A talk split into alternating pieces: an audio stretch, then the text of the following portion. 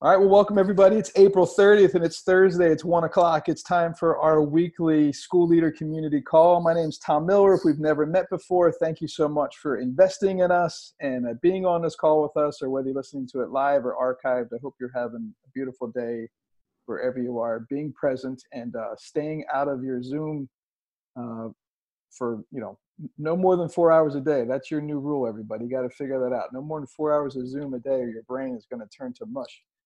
So I'm with me as always with is my uh, teaching and business partner Katie Ridenauer. We got Rhonda Dillingham from the association. Rhonda, how how are you today? I'm great. I awesome. hope everybody so else is. You always look so you know dolled up for these things, Rhonda. How do you do it? Like, how do you just get yourself in such a good place here? You got your. well, it's either this or my picture. There's uh, no in between. So. there we go. My picture looks like I'm yelling at somebody. I should probably change it. We got so many great school uh, leaders here. I know Acadia is going to be hopping in to support us, um, and I think Rhonda, your um, your uh, colleague is also coming on. And wherever you're joining us from, we're just excited to be with you today. So we would love. Katie, I want to make sure I get the question right. We would love. Go ahead and ask him the question that we wanted to ask him. Well, that's what I'm trying to think. Eight o'clock, eight thirty is oh, a long time ago, right. Tom. What What have you learned about yourself? What have you learned about oh, yourself yes. during COVID nineteen? What have you learned about yourself? Right. Someone yeah, thinking about something that you want to carry forward. It's a positive thing. That's right. What new habits are you learning? What habits are you going to need to unlearn? Right. when you finally do get to go back to work every day in a different uh, fashion. Maybe you're loving the remote way of communicating. Maybe you're not. One of my friends told me last night that they have pretty much come to realize that they really don't like other people because they're perfectly fine not being able to be with other people. So I said, you should probably find an online therapist for that one. So that's not something I'm going to talk to you about. So, what have you learned about yourself? So, go ahead and throw it in the chat box, and then we're going to start diving into some questions here. Uh, for you, we're going to have a legislative and a regulatory update as best as possible. We're going to dive into our uh, return to school committee, our action teams. I already heard from a couple of leaders that you've already started to kick this off. So I, so we want to hear about your wins. What you know, what I've started to realize. John is going to keep on uh, keeping us entertained about how he's going to graduate his senior. So uh, there's all sorts of stuff in here. So where did where would you all like to start? Because this is your time. Rhonda, you want to you want to kick us off with some updates so we can get some clarity on these you know Senate bills and things that are flying around for us. Okay. So I did. So I did drop the link to Senate Bill 704 that everybody was talking about, and Rhonda has dropped the link to the committee that's in the House right now. It's at 1256. Has got Rhonda's link, and 1256 a little bit of above it is my link. So if you want to hop in there. So go ahead, Rhonda, you've got the floor. All right, great. Well, I'm Rhonda Dillingham, Executive Director of the North Carolina Association for Public Charter Schools, and it is my pleasure to serve you all every day.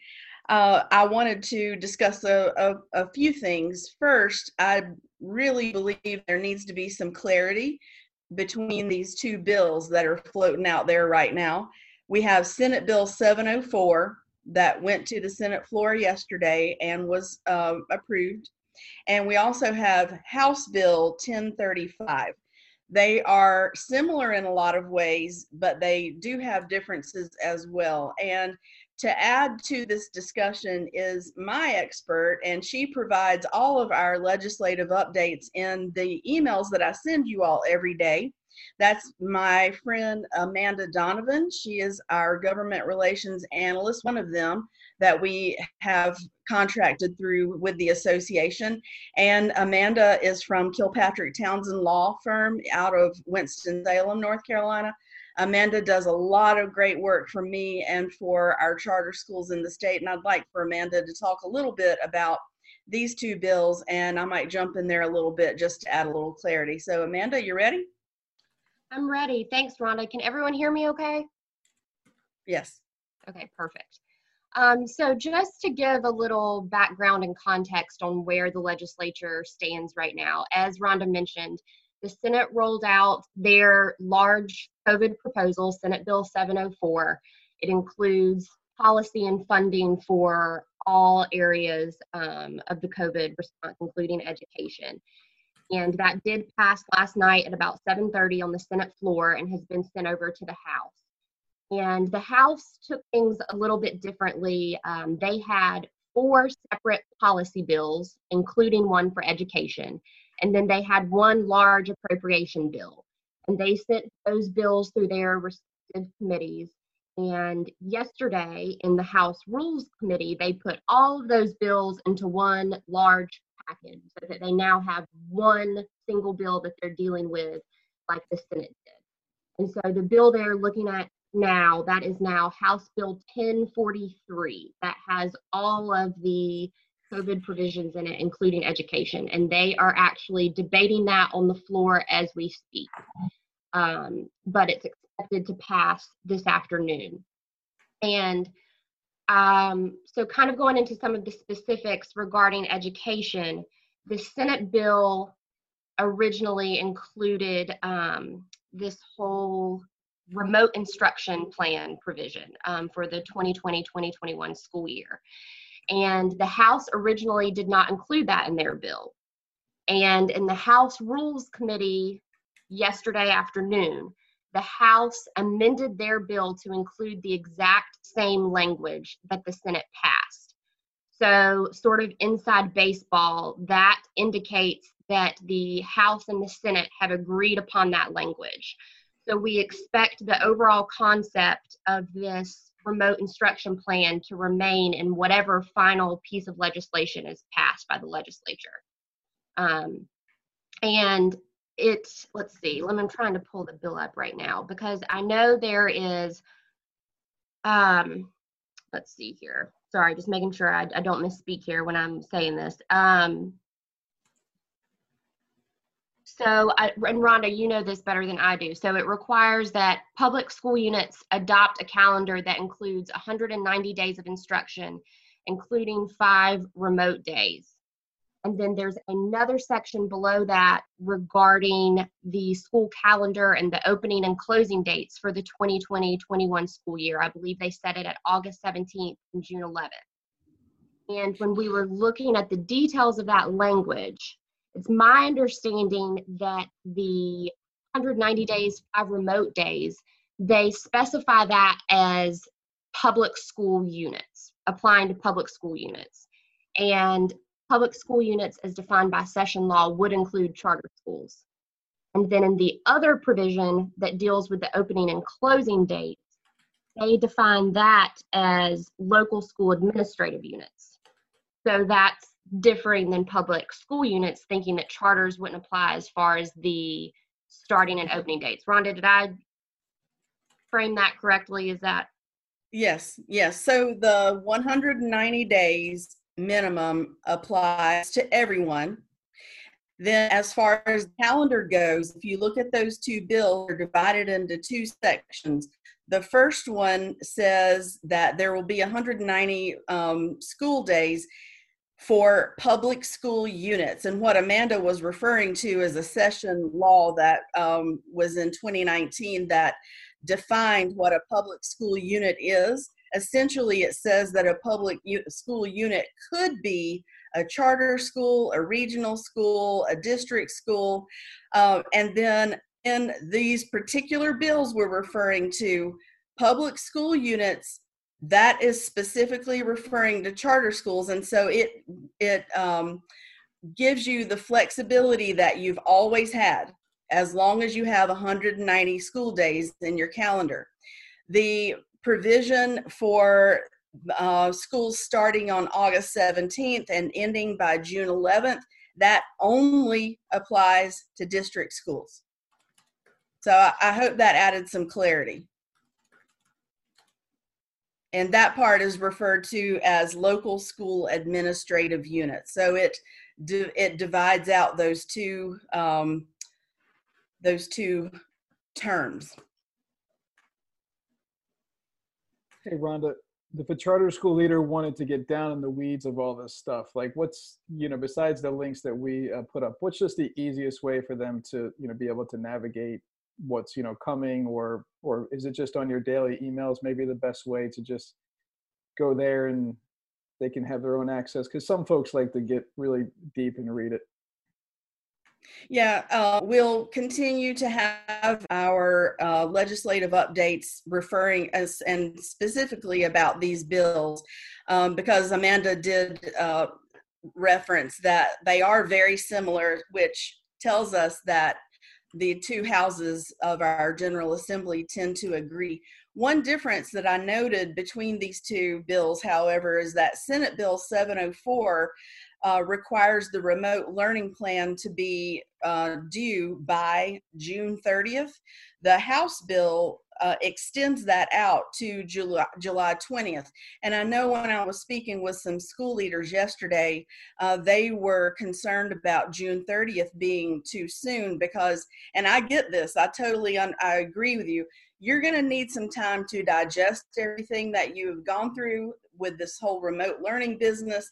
You're going to need to talk with your stakeholders, survey them, gather feedback, and it, you know if we're really going to do a good job of drafting a remote plan that you'll actually want to use and it won't just be busy work, then you'll need to be able to actually put thought and effort into that.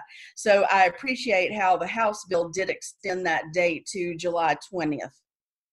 And Rhonda, I'll interject really fast if you don't mind. This is Amanda Donovan. Um, I will say that the Senate, it was a concern in the Senate, and I will have to go back and check what passed on the floor, but that was brought to their attention as well. So I think that both of them will agree with the extended um, timeline to submit that report to July. I think it was an understanding that it was a little tight timeline in June. So I believe that it will be extended to July 20th in whatever um, final legislation comes out.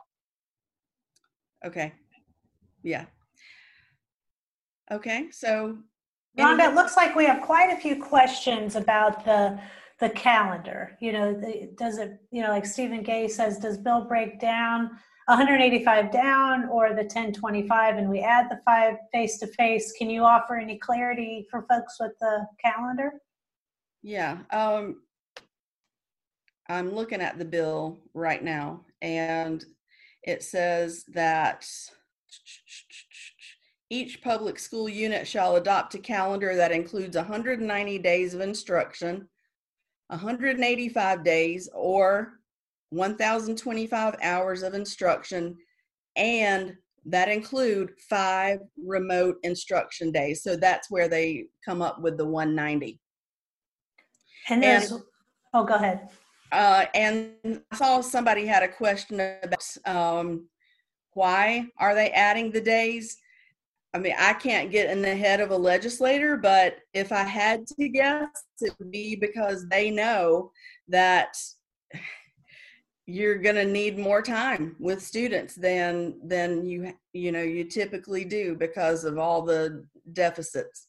Uh, but again, you know that would just be a guess. Okay, thank you.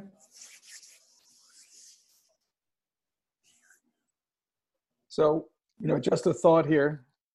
You give me like a yes in the chat box if you've ever taken an Uber, right? Or you've ever booked a room at an Airbnb, or just something, you know, or you've had like Uber, just you know, crazy things. Like, look. Yes, yes, yes. Everybody out yeah, there. There's a chance for you to just, you know, design, right? So just maybe not get too worried about why they're asking it. Just how can you just make it better for your population of kids anyway? You all want to serve your kids. You wouldn't be doing this job otherwise right? So you can as you know greg you know pointed out there is no definition of what a day looks like right now. So create your days you know design to the edge. You could start school it seems like you know july 7th if you wanted to. You could call whatever you want.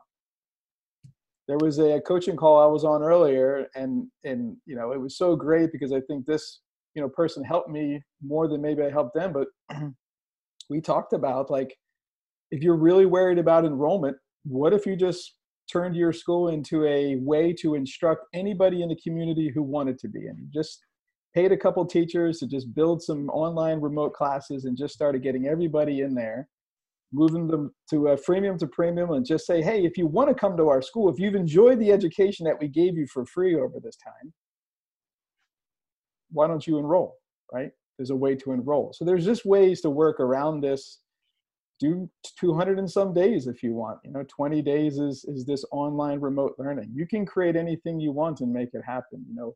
The the best things that have occurred in life have come out of disruption. And you guys were built for this. We talked about this in early march. You were built you were built to do this fast. As you can tell most of the decisions are being made without you in mind so create you know, design to the edge of whatever it is. Bless you, Erica. You know, design to the edge, right? So we're going to talk about that later, but just keep on thinking. I want you to put in the chat box what types of questions do you need answered, right? Or what you know questions are you asking in your head? Because put them in the chat box, and we're going to begin trying to create that edge for you and get the best answers we can. We've already started to uh, collect some of this information to help you uh, create your plan regardless of what law is passed and what words you know public school units and this unit whatever else. The purpose of charter schools right? Remember what they were. The, the number one if you've ever read the charter school law there's six managing purposes of a charter school and number three is to encourage the use of different and innovative teaching methods. So do it right uh, provide parents and students with expanded choices and types of educational opportunities that are available within the public school system. So do it. Do it first. Do it faster. And hold the schools established under this article accountable for meeting measurable student achievement results. You know you're going to need more time with your kids to be able to get the results. So that's probably what legislation has in mind. And they're just you know starting to help you create the box. So, but use your advocacy to be able to help you get a better solution. But stop thinking what can we do and start thinking what could we do. I'll get off my soapbox. All right. What else is going on in there, Kate? I see there's some lots of really great stuff here. I, I there are lots of great questions person. in here. Hold on, Alan's a people person, and this is killing him. So, Alan, just look to your left. You got Mary to your left. If you look up, I see Keisha is right there above you. So say hi. There's some people around you, Al. All right, go for it. Keep going. so there's just a lot of questions about, uh, you know, how this calendar is going to work and about you know what's going to constitute a remote learning day. And we have greg cinders who's you know put in some great resources for everybody to be aware of that you know the friday institute and ncdpi issued essentials of remote learning plans so i was just on there um, you know looking for what that plan would constitute. But that'll give you some idea of what ncdpi is eh, how they're defining the remote learning plan and they've also conducted a remote learning survey so once those results are out, you'll be getting some better guidance on what remote learning can constitute. But a couple questions about these remote learning days. You know, we had someone saying, you know, can you count your teacher work days as remote learning days? You know, is anybody aware of the answer to that question? Why not? I, yeah, I haven't seen language to I think it contrary. says it in the legislation. Oh, I think it actually says in the legislation that remote learning remote learning days can count as teacher work days. Um, yeah, I'll and I, I was out there. I was also putting. I I'm and I'm curious what people are thinking about this. Like I'm interested in pushing for a, a permanent change in how we calculate ADM for charters at this point. Like why are we this this first 20 days is so i mean it doesn't even make sense in so many ways and if districts are get to do the best one of two out of the first two months why should charters not be able to do the exact same thing and in fact districts you could argue districts it would be beneficial to because if we have kids that come to our school and leave you know we don't get we don't count you know it would kind of eliminate that oh you're keeping taking you're stacking the deck in the first 20 days and then you're pushing kids out the door that kind of argument. Um, so i wonder if this could be an opportunity to to permanently push for a change. And I, I don't know if anyone on the call greg or someone knows is that in led is that in legislation? Um, something i definitely want to talk to stephen about stephen walker but you know uh, if there's ever a chance an opportunity to change it, it would be now because I, I think we we are at a unique risk as we look at the um, that first 20 day count model uh, because what if something hap- you know what if parents are just skittish about sending their kids to school because there's another uptick in case, cases, et cetera, et cetera. There's all these reasons why uh, that first 20 days could not be indicative of what our full enrollment is in a way that is uh, more more significantly variant than it's been in the past. That's the way to think, Alex. I like it. Right? Let's uh, create it. And I found it. It's on page 17, and I posted it. It says the plan may include variances for staff expectations when remote instruction days are also used as teacher work days. So, So there is some other, there are some other questions about funding. Um, Mark Tracy was saying, we're hearing that we could get up to a 5% reduction. So I'd love to hear if people have ideas on how to amend their budget in, the event that they, they might have increased expenses and a 5% reduction in their budget. Hey, Katie, this is Greg, and kind of to follow up on Alex's uh, comment uh, on the ADM. Rhonda, I do think from a legislative committee standpoint, we need to look at that. I don't like to guess, but I seem to remember that is in law, Alex, and may require a legislative change. You know, we can talk to Alexis about that and get get some clarification. Um, regarding the funding, and hey, I may be wrong on this, but this this is my my ideas relative to funding. We're seeing so much money being poured in as a result of this COVID situation that I think our funding will be flat for the um, 1920 school year. I think the legislature is going to do all they can when they come back in July to hold the line on education funding. Remember, it's an election year. Um, I think years beyond that, I think is anybody's guess. Uh, local funding, man, there's going to be a ton of pressure. I mean, Wake County, for example, came out and asked for a 29 million dollar increase. The chairman of the um, county commissioners said, "Nice ask, but I don't see how we're going to have the money to do it." So, you know, I think that our funding will be stable, maybe a little higher for next year just because all this supplemental funding. But the waterfall after that's going to be tough. I mean, remember 2008. I, I think it's fair to to compare, uh, but that's just my two cents. Well, thank you, Greg. I appreciate that. You know, as we talk to uh, the finance partners out there, you know, they're just asking folks to be conservative and to develop budgets, you know, that are 95% of this year, 90% of this year, and then best case scenario, 100% of this year. You know, so I'll put the question out there. You know, how are you guys determining where you know where you're going to cut make the cuts and you know how have you gotten some cost savings i'd love for you to share your ideas in the chat or to jump on the call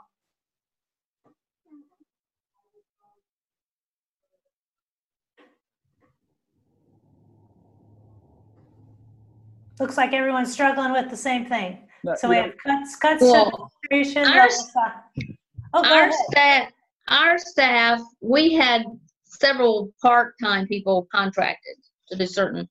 And, um, our full-time staff has stepped up to the plate and says, we'll absorb some of that. We'll absorb some of the, like the math lab, or we'll absorb and we'll take turns doing the math lab, or we'll take turns doing the, the reading lab. So our teachers, um, are long, that have longevity that have been there a while are willing to step up and fill in some of those places that we were having to contract services. So that has been we've been able to save on the budget about seven percent by teachers saying, you know, we'll take on more. Mm, that's great i love that you know your team's coming together for you Yeah. yeah, you know, you know, Katie.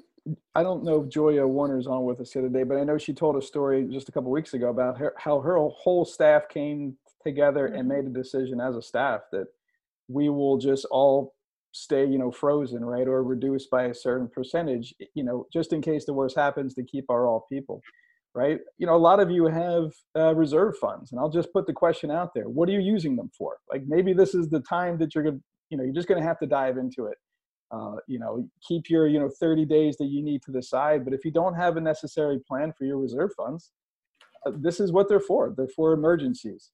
And so this year could be an emergency if you want to you know make sure. And you know there's there will be opportunity. There's you know going to be cash infusions in certain places so you just need to be aware of them whether they're you know through grants. Um, you know alexa said that there will be funding but if you didn't hear her tone change apply for them as fast as possible right? So having somebody who is who is just really in tune to that and that's you know uh, staying close to you know folks who are in in the know so you can run your school and and and really uh, collaborate whether it's on these calls and maybe that's somebody we could bring in is you know someone to help with you know expertise with uh, budgeting. There's a lot of great leaders that are great here at it but this is a time for you to look at your own current expenses and and trim some programs that may have had an elephant tied to them. You just may have to kill some things that have been sitting around for a while that just aren't getting you the results that you need, and this might be the reason to do it. Tom, Amanda um, just got an update on the House bill. Amanda, can you share that, please? Sure. So things are moving very quickly at the General Assembly today. The House has already passed their version of the full COVID bill on the floor. And typically they'll cross over from one chamber to another. One chamber will vote not to concur, and they'll go into what's called a conference committee where both of the chambers will negotiate their differences and they'll bring a full conference report back to both chambers for an up or down vote. And I'm hearing that they are wanting to get this taken care of quickly because most of the discrepancies between the bills is in the funding portions. And so they've generally funded the same things and have the same policy provisions. It's just a matter of who's getting what and how much. So I'm hearing that they are going to do what's called a proposed committee substitute for one of the bills. And they're probably going to vote on it either tonight or early tomorrow morning, but they're talking about trying to get it voted on tonight so that the General Assembly can get out of town. So they are moving very quickly on uh, things that are happening. So, appropriations chairs from both chambers are currently negotiating um, what the final bill is going to look like, but things are, are moving very, very quickly down there. Thanks for that, Amanda. There was, there Tom, was I was going to.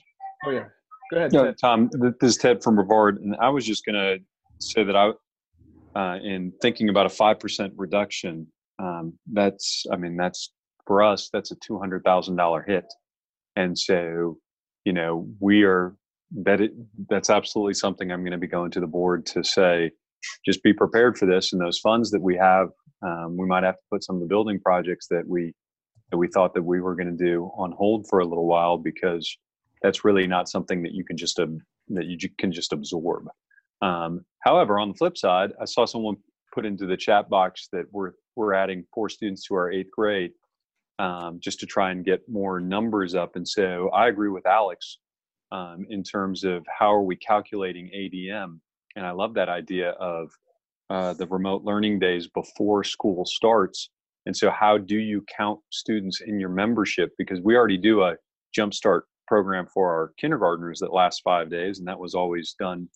Um, that was always done in person, but now we could add an in-person and a remote option to that for all grade levels. So, would we be able to count some of those students as being a part of our number, or as you think about those four quadrants that Setzer had out? Um, you know, I think uh, I think we called it i-learning. That was the one where it's virtual and staggered. So, could we have students who are on our roster who are 100% virtually enrolled? And if we can, then we can increase the number of students that we we have very easily within our building. So, Right. um, Yeah, Ted, and that's just trying to think about that. No, that's really good. So Ted's uh, talking about, you know, uh, the inner circle mastermind that we have um, with some principals, and we had brought in an expert to really get us to uh, think about that. So this is where we're talking about starting from the left, right? We need to know what what could we do, right? What's in the uh, parameters. So what I'm going to do over the next week is we're going to be having experts who lead virtual schools and blended schools come in on this call and tell you how they do it and we're going to start to gather all those you know policies and procedures and we're going to drop them into our you know resource uh, google drive So then you could start to think of and you know look to see how that could be possible and plan. And then in the meantime, like these laws are already in place and they're already occurring.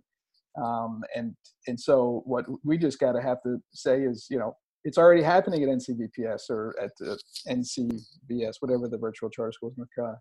Uh, right. So there are processes already in place to be able to do this.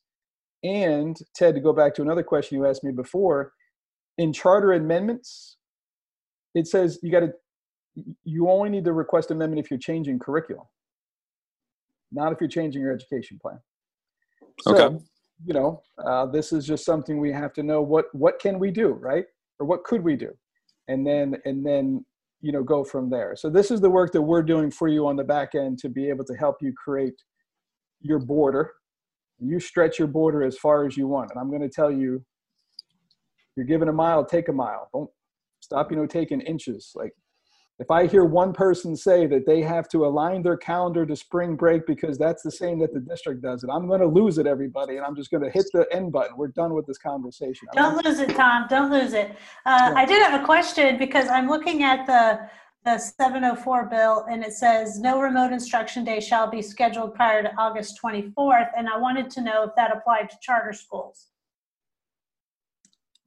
Do- if it says local school administrative unit, no. I don't see that language there, but I just wanted, because Ted had brought up the point that maybe he could do remote instruction days prior to the start of school. And I remember that language in there. So it's just, um, it's just, it's right in there where it talks about uh, teacher work days being counted as remote learning days. Rhonda, I agree with you. The you, you've got to separate that bill into the two parts, and Rhonda's done a good job of that relative to the the calendar. Um, the language you're referring to, if I recall the bill right, Katie, is under the LEA portion. Mhm. I think so. Um, but again, like Amanda said earlier, everything is moving so quickly, and and I mean these are huge bills, everybody. So, uh, if you don't mind, extend a little bit of grace and let me look for that, and I will uh, get you an answer. Yeah. And then, you know, Katie, there was a question. I don't know if we ever went back to it. Erica had a really good question about the calendar. I want to make sure we don't lose it. She she asked, do all do it looks like charter schools still have the option of 1025 or the 190, right? Or you know, 185 plus the 5 days. So what we just have to do is, you know, define what a day is. Right? And it could just be your average whatever how many days and that's how many hours you would add to the end. Is that is that our current interpretation of what that may be? So instead of 1,025 hours, it's 1,050 hours because a remote day is five hours long. So the the way it looks in the bill right now is a thousand twenty-five plus five, and then your analogy, Tom, if you're given a mile, take a mile. Mm-hmm. Um, I mean, I think it's up to define it. You know, the Right, tough thing, a local Rhonda and decision. I- the tough thing Rhonda and I have been talking about relative to the Senate bill and the remote learning plan. Uh, there's great resources, but when you look You just muted yourself, Greg, and or the computer muted you. I don't know. It wasn't me. All right. Uh, so if you look at the reporting requirements in that bill, there's going to be um, processes and procedures that you need to set up. And it's attempts by the General Assembly to get data on how much time students are en- engaged in a remote learning day. And so that's one of the things they're asking you to to capture is what tools are you using, how much time are kids engaged, and things like that. So I think we've got the I think we've got the leeway to go the full mile, maybe a mile and a tenth even, Tom, Let's in go. defining what that day is. That's you know. And Andrew Harris, who's wicked smart. If you guys don't know Andrew, he has a really good point in here. This is something I've been uh, diving into. But he asked a question: What if the parents don't want the kids to come back? Right? So this is Mhm. something, right? You know, so I've asked Eric uh, Grunden at Research Triangle High School. I don't know if he's on, but to you know maybe help us out. They do have some students in homebound that you know participate through the remote learning. Um, so it's about looking at your policies, and look about what you can do. That could be, uh, you know, part right. We need to pull that student enrollment, not student enrollment, the student handbook, right? The student what's it called the student like attendance handbook and be looking at all those you know aspects how do we do some of this uh, and then ask that ask that question about hey look we've got parents and if we have some sort of verification that they have said we're not coming and but we have this remote learning because all of you should moving forward have a remote learning plan like forever uh, that this is how you know students could participate um, and in the long run maybe you'll become a blended learning school and be able to put more kids in your building without having to to build more buildings. Because wasn't that building Um, really nice? yeah. that They showed on the high school, um, right? That was a district school. That anyway. Yeah, I don't see Eric on the call, but I can speak a little to oh, RTHS that's because that's right. my Yeah, old yeah, yeah. stomping grounds. So they designed after about the second year of opening as a fully flipped school, designed built-in digital learning days. And they were used mostly for intervention. So we'd have days where students, maybe about once or twice a quarter, where students who were completely caught up in their work could have a digital work from home day. And then we brought in the kids who needed extra assistance to do some intensive intervention with them. So they had already built in what it looked like to be in attendance for digital learning, and then they started using it for snow day makeups and all of that stuff. So they were they were a little bit ahead of the curve thinking about all the ways that you could use remote learning and still count as attendance and, and quality learning. Yeah. Thank you so much, Deb. Yeah, it's it's and you know Lisa Gordon Stella, who's always really good at holding me accountable. She says, "Don't forget that there's rules uh, governing homebound." I'm just saying, let's just create another category, Lisa. But I know Lisa's got some updated stuff she wants to share from a legal aspect too. Are you able to to talk to us, Lisa, about just stuff you want you know folks to keep in the forefront? No, I just think everyone needs to, and I think people are realizing this is a little bit of the Wild West, and we have some guidance, but we don't know sort of where the boundaries of of the envelope that we can push. And I think we should push, but um, you know, once we get to that edge, we're going to get to need, we're going to need to get some clarity from our regulators. Um, I don't think a school that is not virtual could change to virtual when everyone else is in physical session without some pushback. So I, I think we we sh- there should be absolute you know preparation and creativity, but y- y- you know be aware that we it will be scrutinized and we don't have all the answers at this point. Tom, may I ask a question? We have all these bright minds together.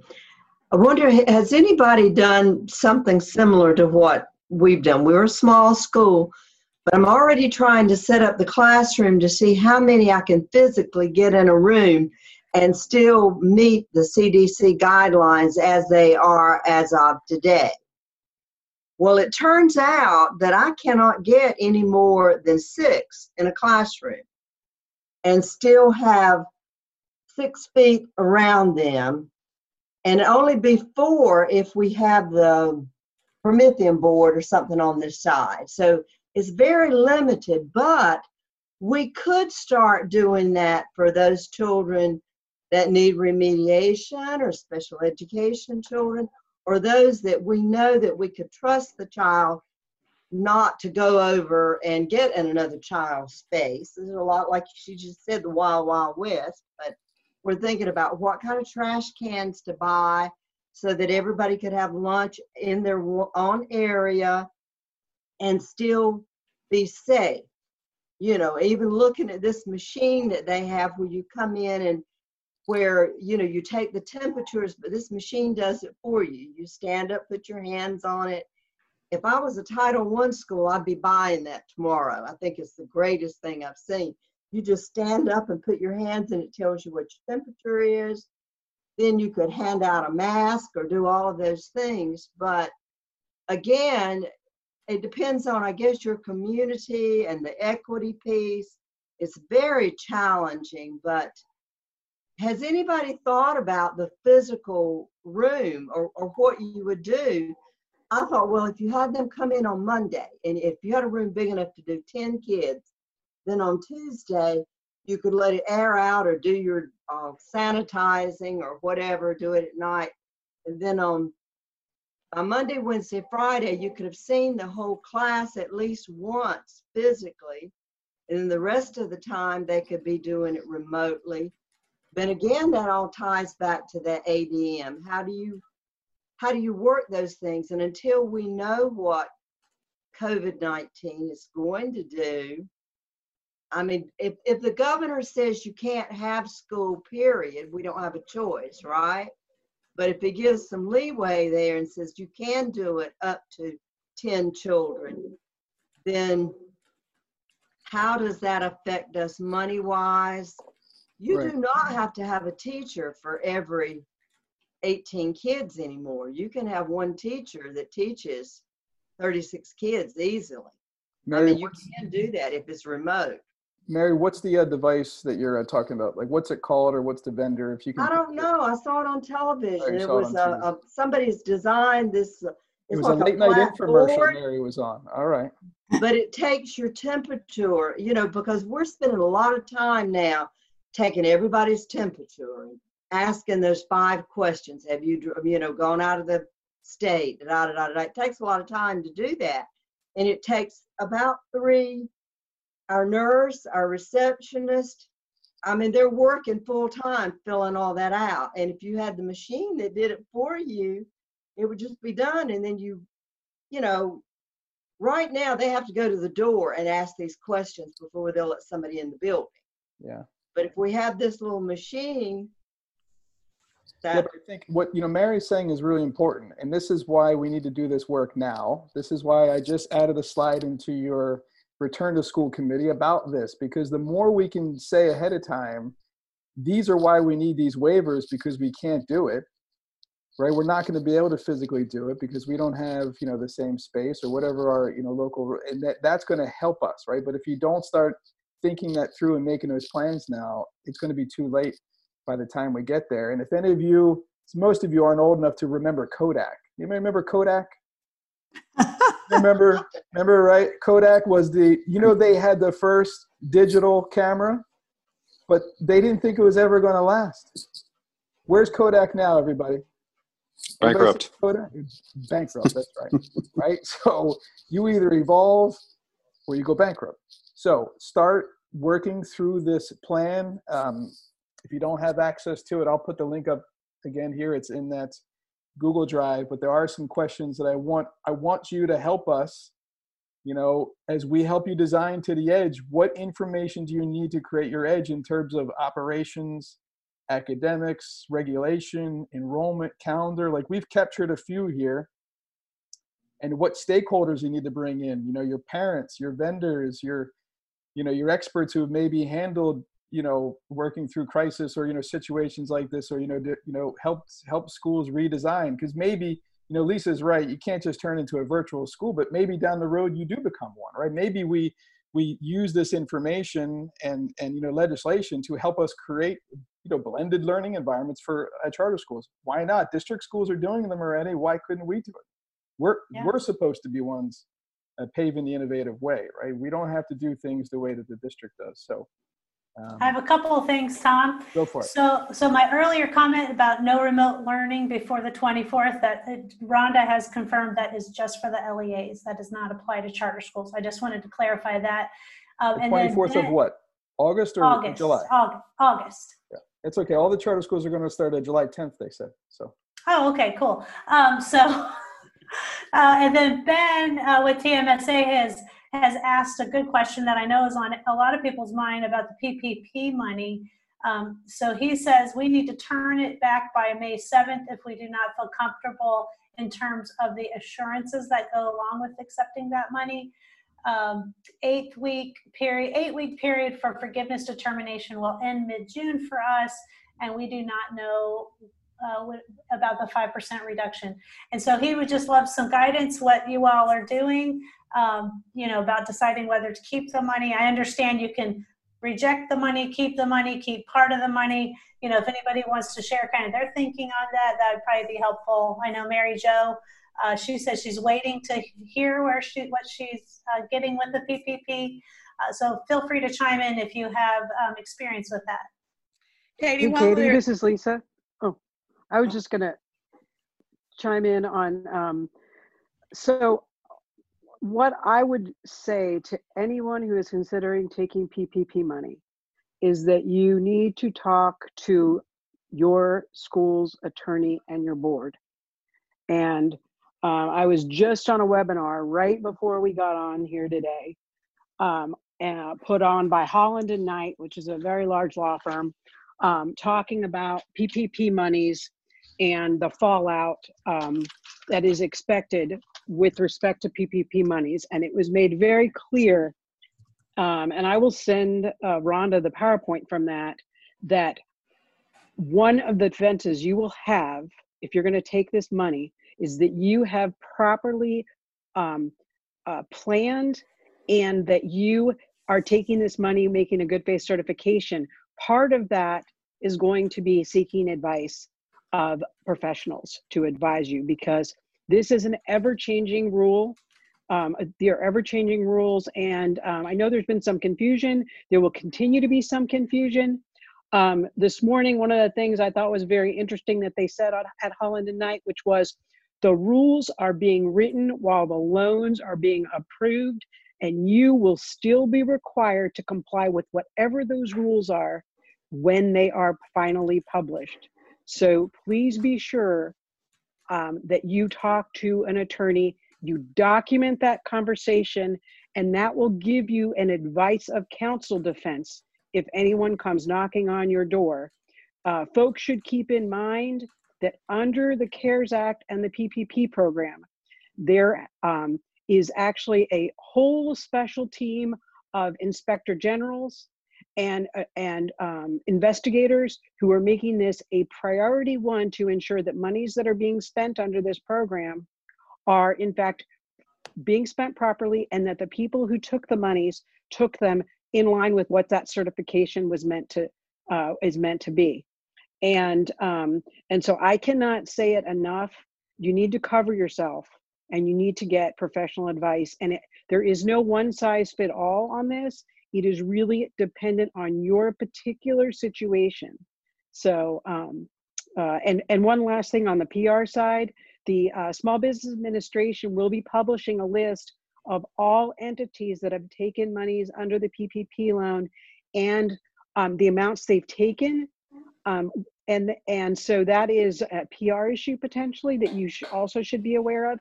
They expect to be publishing that in the next week or so, and we'll be updating it um, as new people are approved um, and funds distributed.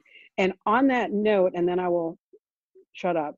Um, be aware that I have heard of schools being told by their bankers to take money the full amount and then just repay it two things to think about. What the feds are going to look at is the full amount that you took. And um, your banker is not on the hook, you are. And then lastly, the banker wants you to take that money because they're getting paid on the front end for the amount that you took, not what you return. So it is in their best interest to loan as much money as possible. So again, be very careful, get good advice, and be prepared for P- on the PR side.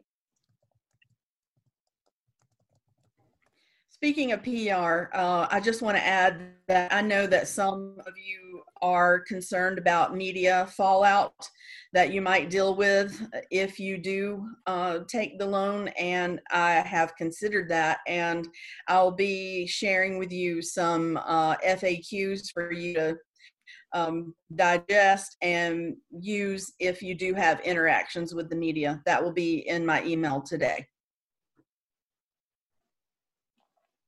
You know, um, one of the things that we had uh, shared too is we heard some schools, maybe it was that district schools, are talking about that they're closing down school early in the calendar year. Lisa, I don't know if you had anything to share about that or anybody's received an update, but I've had a couple leaders reach out to me about, well, when can we stop school uh, this year? So has anybody received an update on that or any guidance on that?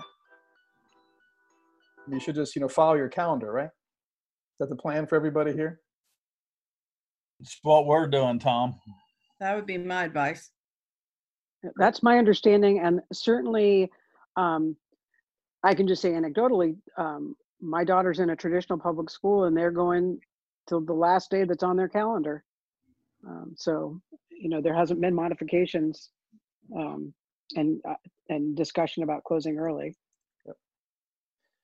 I want to make sure we get to hear from a couple of our experts, but because of uh, Mary Majors, like 8,000 people have emailed me touchless uh, temperature verification devices.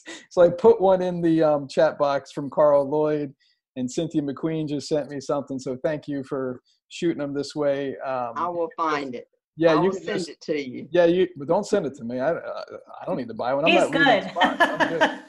Uh, but I yeah, put a link in there too. Uh, one of our vendor partners, Detail, is offering a thermal body imaging temperature device. Uh, if anybody wants to know more about that, I can talk with you about it. Tom, can I can I share a couple things? This is Kate Alice. yes, ma'am. So we received a school safety grant. Uh, we were very fortunate to receive one due to the efforts, frankly, of Katie. And uh, we had a couple of devices built into our grant, and we've been told that we have flexibility in how we use those funds. So we're planning to switch over some of our school safety grant funds to um, these temperature devices that you're speaking about because as of now, unless the legislature makes a change, which Rhonda may be up on this, the school safety fund, um, school safety grants are going to not carry over past June 30th. Uh, but we have more flexibility in how we spend. So that's just for anyone that um, is interested in using their school safety grant funding for these devices. And the last thing is Mary mentioned about bringing children back. We're going to phase in children by family.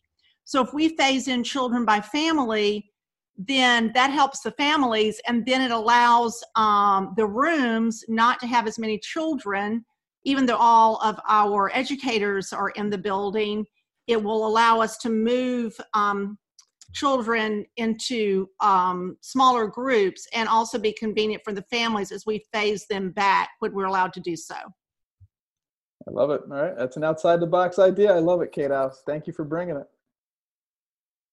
She always brings it. All right, all right. Uh, I want to make sure we hear from. We've got the insurance people with us, and I know Acadia is probably here somewhere. So I just want to make sure they can at least tell you something they've learned in the last week that they think will help you. So go ahead, Hadley. I see you're there.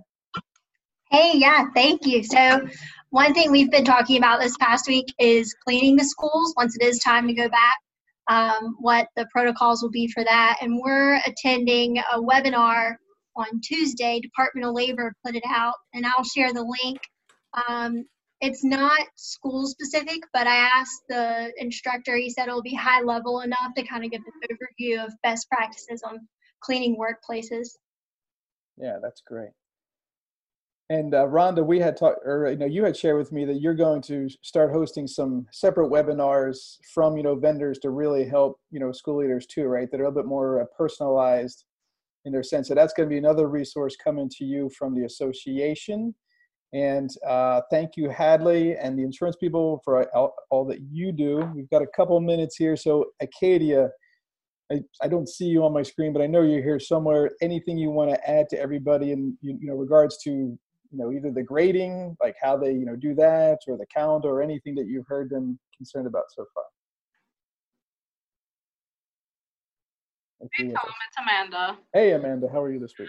Hi. Um, well, I can speak on the finance side of things. Um, this past week, I think since we last talked, uh, I've just been on information overload, really trying to keep up with all the changes. Um, touching on the PPP issue, the one thing we've been cautioning our clients is that our concern is if you still have revenue to spend, whether it be state or federal revenue, you really need to think about that before accepting any PPP loans. If you still have money that, you know, is covering your payroll and so forth, because like Lisa mentioned, you're basically attesting that you need this money for payroll. So that that's something that um, needs to be looked at. And we have been directing people to, you know, discuss that closely with their their board and counsel before making any of those decisions to accept PPP loans.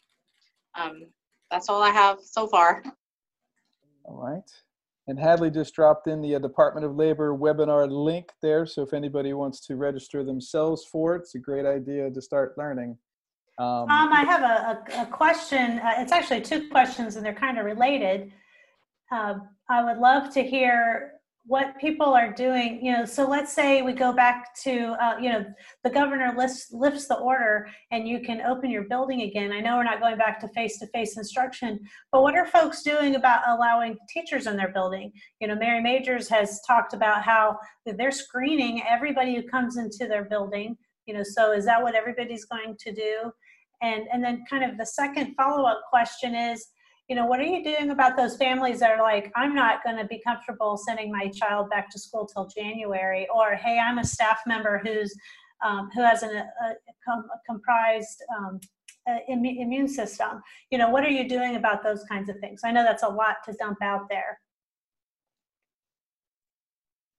We have a schedule where certain grade level teachers go on certain days. Okay. Um, uh, like the middle school, every Monday is reserved for middle school, every Tuesday is reserved for the early grade, you know. So there's not, it's limited to about five to six people at a time in the building.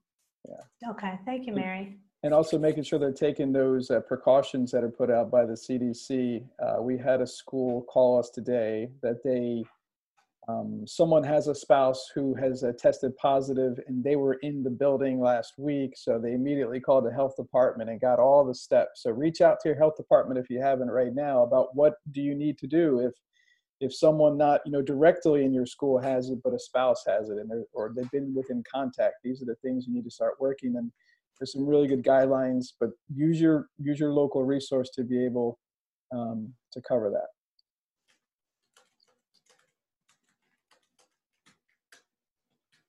Rhonda's got some stuff here in the corner. So uh, Lisa Well, said there's also Tom- rules.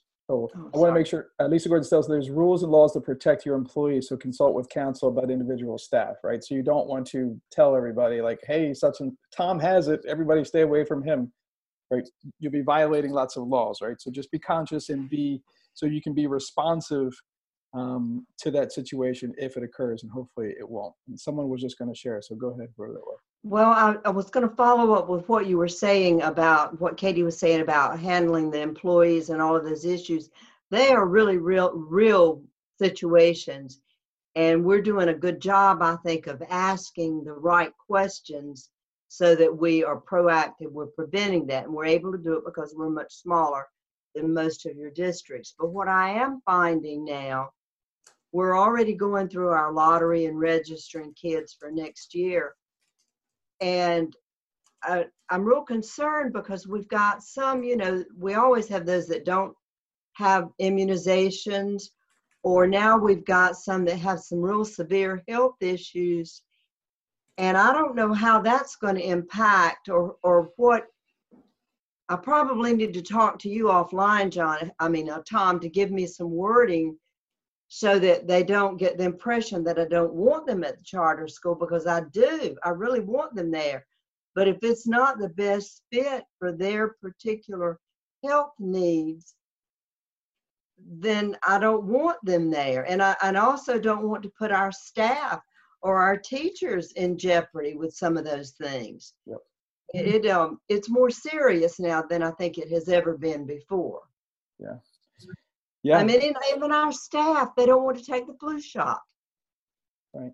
I mean, and you can't demand they take it because if you if you do and then they got sick, I mean, I don't know. There's a whole lot of health issues now that I've really never had to really hit, you know, kind of turn my head a little bit. Oh, it's okay if you don't take it. But now it's like you're affecting a lot of other people. Yep. Mary and everybody, this is why you all have legal counsel. Right. There, it's you don't need to think and worry about that stuff. You need to feed your legal counsel and and and heed their advice, whatever it is, right? Because the last thing you want, you're trying to protect your people, but there are laws. So uh, please, please do that. If you don't have a good one, I've heard Lisa Gordon Stella is pretty darn good. Uh, so reach out Great. to her. Uh, Cass wanted to give us an update from Acadia on grading. So go ahead, Cass. Hey Tom, hey everybody. Um, yeah, Cass, so how's as that of, baby um, doing? Oh, the baby is good. The baby is good. Yeah, she's she's growing and mobile. So now I'm in trouble. Oh, It's oh, just begun, But, my um, friend. all right. Well, congratulations to you all. Thank you, thank you. So yeah, um, as of last night, I just received some updated documentation. Um, I'm sure a lot of the school leaders have um, received this as well, but just in case, um, in terms of kind of adding on to what Rhonda had spoke about a couple weeks back, in terms of the K11 grading policy uh, that was approved, um, they've added some additional Power School steps involved. Um, some of those um, involve your elementary, your K through five. Um, they have approved a new grade of an NG 19, so an NG not grade or no grade 19. Uh, that is the actual grade that will be utilized for any quote unquote final grades given to any K 5 students. Um, those NGs will be a, special code in your grade scale so that the teachers have access to those grades and can actually key that grade into their PowerSchool Pro grade book. Um, once those grades are in the K 5 grade books, then it's business as usual from there in terms of storing um, and then the optional comment space as well. Um, middle school um, is, is sort of the same thing that, that we know we saw coming, which is the PC 19 and WC 19 grades. Uh, PC indicating pass, of course, and WC indicating withdrawal. Um, so those again, the final grade will be a PC 19 or WC 19 on those, um, and that was grade six through eight. Um, getting into grades nine through 11, um, there was a little bit of a um, clarification here um, in the year-long courses piece. Um, so the year-long courses for grades nine through 11, um, these will be split into two credits. So the first credit or the first piece of the credit, I should say, because it will be a half credit, um, will be the semester one grade. Um, and that grade will have GPA at a possibility of half credit.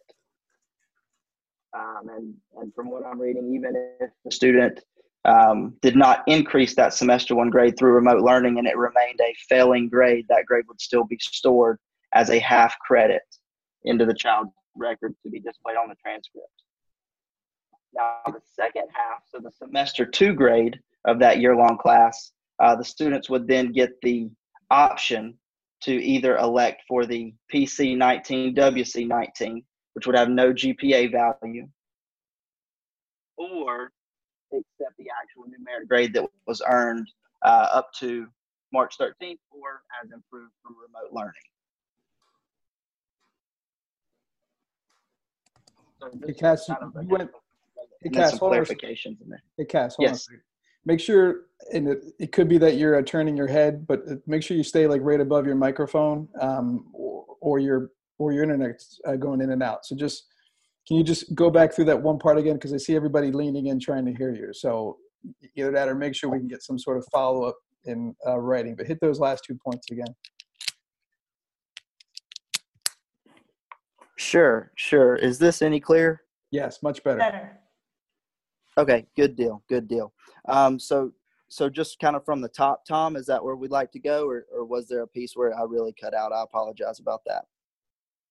There's some questions in the side. So if you didn't hear Cass on something, go ahead and put your question. But you just keep going, buddy, and we'll just come back to you. Okay, good deal. So, so that I kind of wrapped up there at nine through eleven in terms of of that grading. Let me kind of pop into the chat real quick and see what we've got going on here. Um, and Katie, if you've already isolated some of these, feel free to let me know. Yeah, so uh, we had Erica who wanted to know if they, if middle schools have to implement the WC grading or can they just give feedback to parents at the end of quarter four? So, so from what we're understanding is is is the it's the actual final grade. So I know that in some cases in our grades six through eight, we have sort of a standards based grading implementation in place, um, whereby there never really is a final grade given. There's only a grade up to mastery on that particular standard. Um, in which case, there would not be a stored final grade. Therefore, a comment um, would suffice. Okay. And then there was a question, how are schools handling work for quarter four for grades nine through 11? So this might be for school leaders Uh, but Cass, what have you heard schools doing? So in in quarter four, um, we have schools that are doing uh, a variety of different things. One of which I've seen um, keeping it as simple as giving assignments, um, and then within the grade book, in order to continue to track that quarter four work through remote learning, instead of actually assessing with a numerical value, they're using the informational tools that are available in the grade book. Mm-hmm. Um, some of those tools are um, collected is a popular one, so it's a green check mark. Uh, that way, they're able to communicate with the parent and the student that they have received the work and or you know assessed it. So just using a collected, um, and then there's a missing tool that's also available. Um, it puts sort of a uh, yellow circle with a white M in there. Um, a lot of teachers are utilizing that, um, and then you also have an exempt tool. So again, just using some of the informational pieces in order to continue to add assignments to the gradebook. Um, and then we've also seen some schools in terms of quarter four keeping it very straightforward and using a, a pass fail, just a PF, um, and or just comment space for quarter four. Um, so really just a variety of different things. The biggest thing that we're seeing is trying not to in any way, shape, or form um, produce any negative values in that field, especially for students where we know that the capacity to to get onto remote learning and to be taught through these means that we're dealing with currently um, is less than accessible.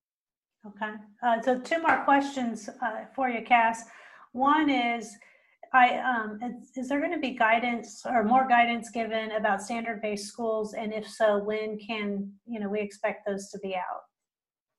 So to be honest, standards-based typically always kind of falls to the wayside sometimes, unfortunately, when we're talking about policies coming from DPI.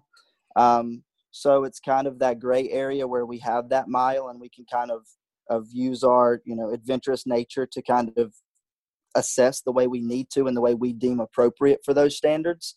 Um, so I don't foresee any standards based guidelines coming out. Mm-hmm. Um, from what I see, it's going to really just be all about that final grade.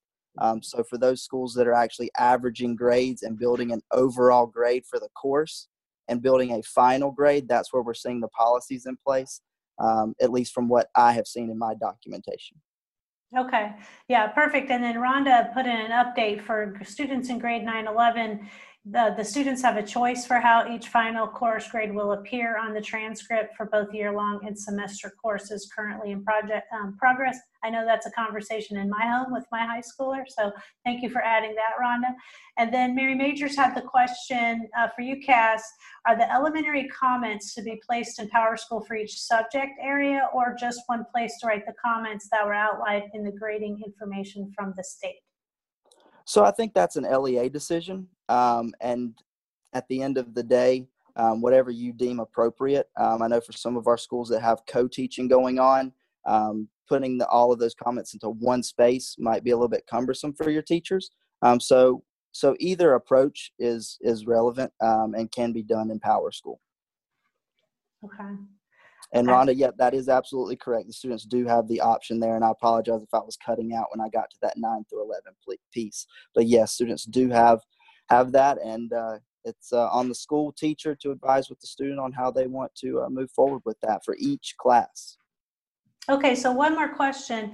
So, um, so the state wanted the ability for students to improve their grade during this time through remote learning. So how can they do that if there's no numerical grades given right now for high school? And the school leaders getting a lot of pushback about this issue, so would really love some advice on how to uh, how to manage this. So this one, I would probably defer if there's any school leaders that are having any success in this, um, because I do know that um, without a doubt they have stated that students should have the ability to improve their grade during remote learning. Um, so I do know that that is a fact, but as far as the means that we're seeing taking place, if one of the school leaders has any success in that, they may want to sort of take over here. Perfect. Thank you, Cass. Yeah, I'd love to hear if you want to put it in the chat or jump on the line.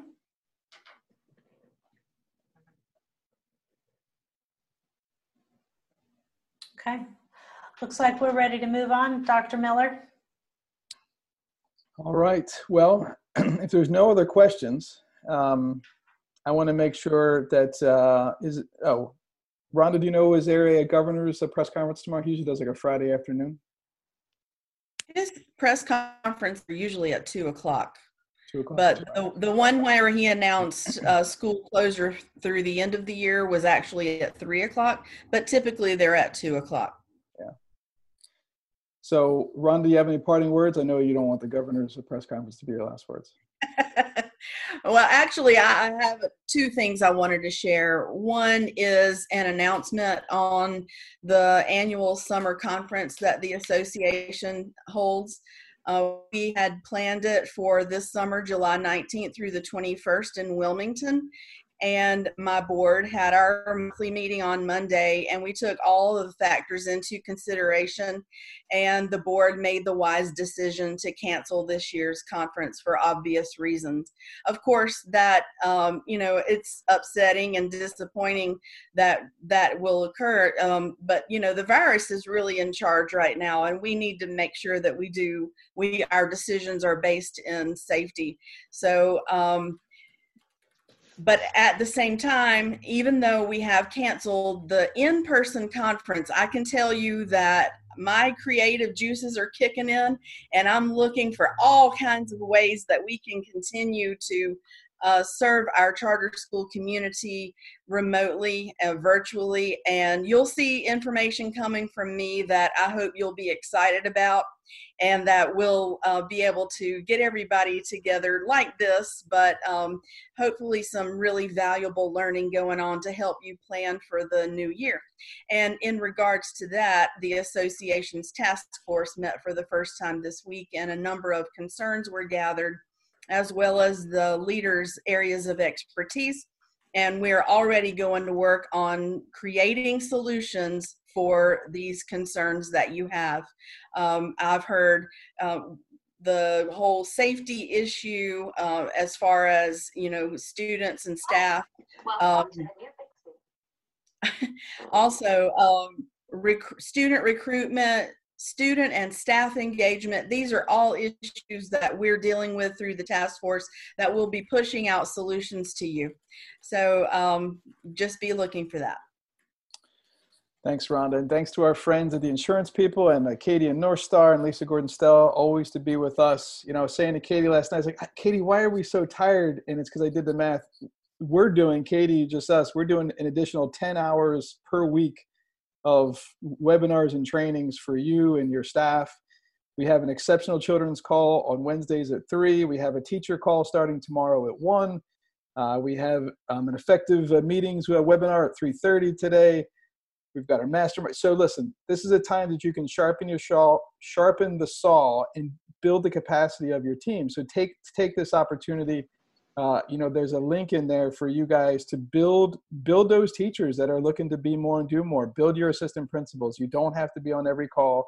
They need to be able to learn how to get good information and be able to move action forward. You can't do this alone. So, with that in mind, we're going to start inviting some other external experts into this call, folks that are leading virtual schools or blended schools uh, into our um, exceptional children's call, especially. So if you want to learn something specifically, which we've talked about budgeting and some other pieces, uh, we'll start looking for those experts, bringing them in here to get in front of you for you know 10 to 15 minutes to be able to tell you their model, and then you can take that and design your school uh, for next year. Right? It's going to be leaner, and meaner and better and stronger and serving more kids if you keep it in your vision. So keep it in your vision, everybody.